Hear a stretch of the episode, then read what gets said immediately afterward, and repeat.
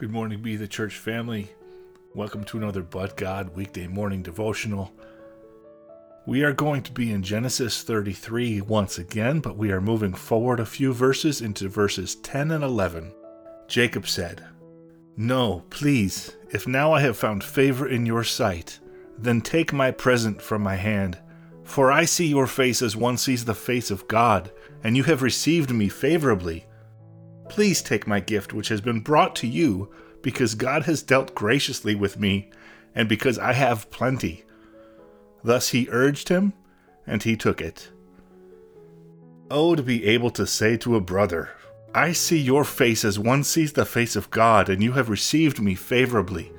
If the body of Christ, those who are true followers of Christ, could say this to one another after struggles and difficulties, revival would come. People whose hearts have hardened would be able to see the face of God, repent of their sins, and therefore forgive others just like Jacob and Esau. This would open up the hearts of those who are not followers of Christ to do the same. Yesterday I was reminded of 1 John 1 chapter 9, but let's look at verse 10 today.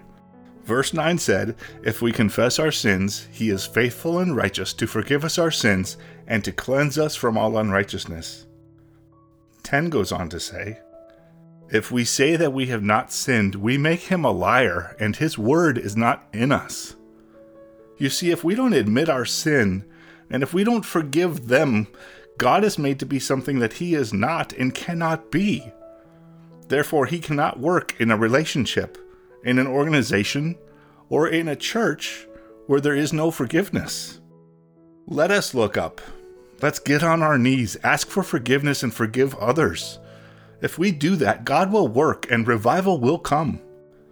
Because we will see the face of God in others and be able to forgive so He can work in and through our pure and clean hearts.